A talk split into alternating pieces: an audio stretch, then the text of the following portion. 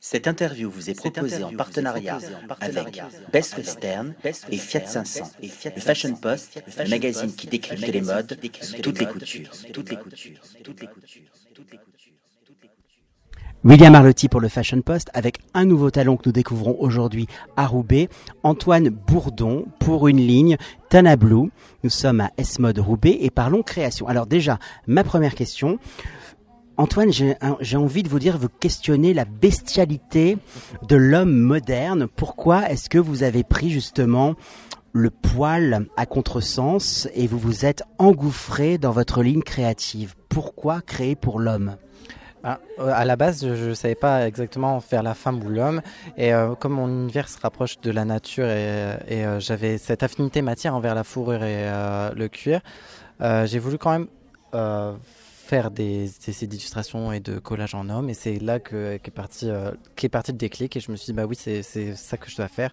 Ça donne carrément une nouvelle de, dégaine, etc. Et euh, j'ai trouvé euh, que mon univers collait tellement à l'homme que j'ai voulu me lancer pour ça dans la troisième année.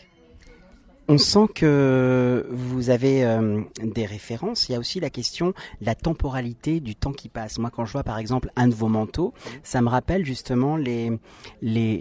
Vous savez, au Moyen Âge, quand on avait les batailles avec les teutons. Est-ce que la référence historique, elle est importante dans votre processus créatif? Euh, historique, pas tellement. Je suis plus dans une euh, démarche vers l'image. En fait, moi, je m'inspire de tout ce qui est nature, etc. Après, oui, le caractère historique, forcément, je vais être inspiré de certaines ethnies ou de, de certaines techniques euh, anciennes. Mais c'est surtout l'image de la nature qui, qui est importante dans mon univers. Alors là, on est sur une collection automne-hiver 2015-2016. Euh, les que vous travaillez, c'est quoi?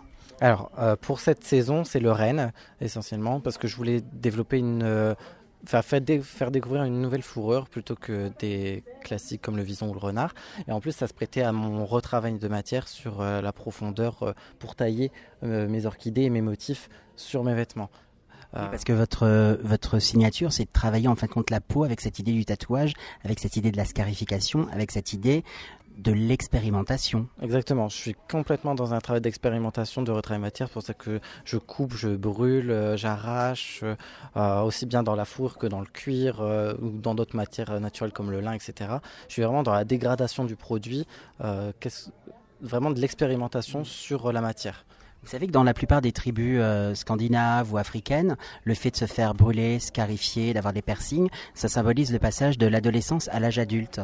Est-ce que vous pensez que votre euh, ligne accompagne justement l'homme moderne à, grandir et à devenir un homme avec un H majuscule? Ouais, en quelque sorte, parce que euh, le, ma, déjà ma cible est quand même plutôt jeune et, on va accompagner en fait la personne pour assumer sa personnalité qui est renfermée à la base ou en tout cas euh, statuaire, solitaire, et euh, mais faire ressortir l'excentricité qu'il a, en- que- qu'il a en lui.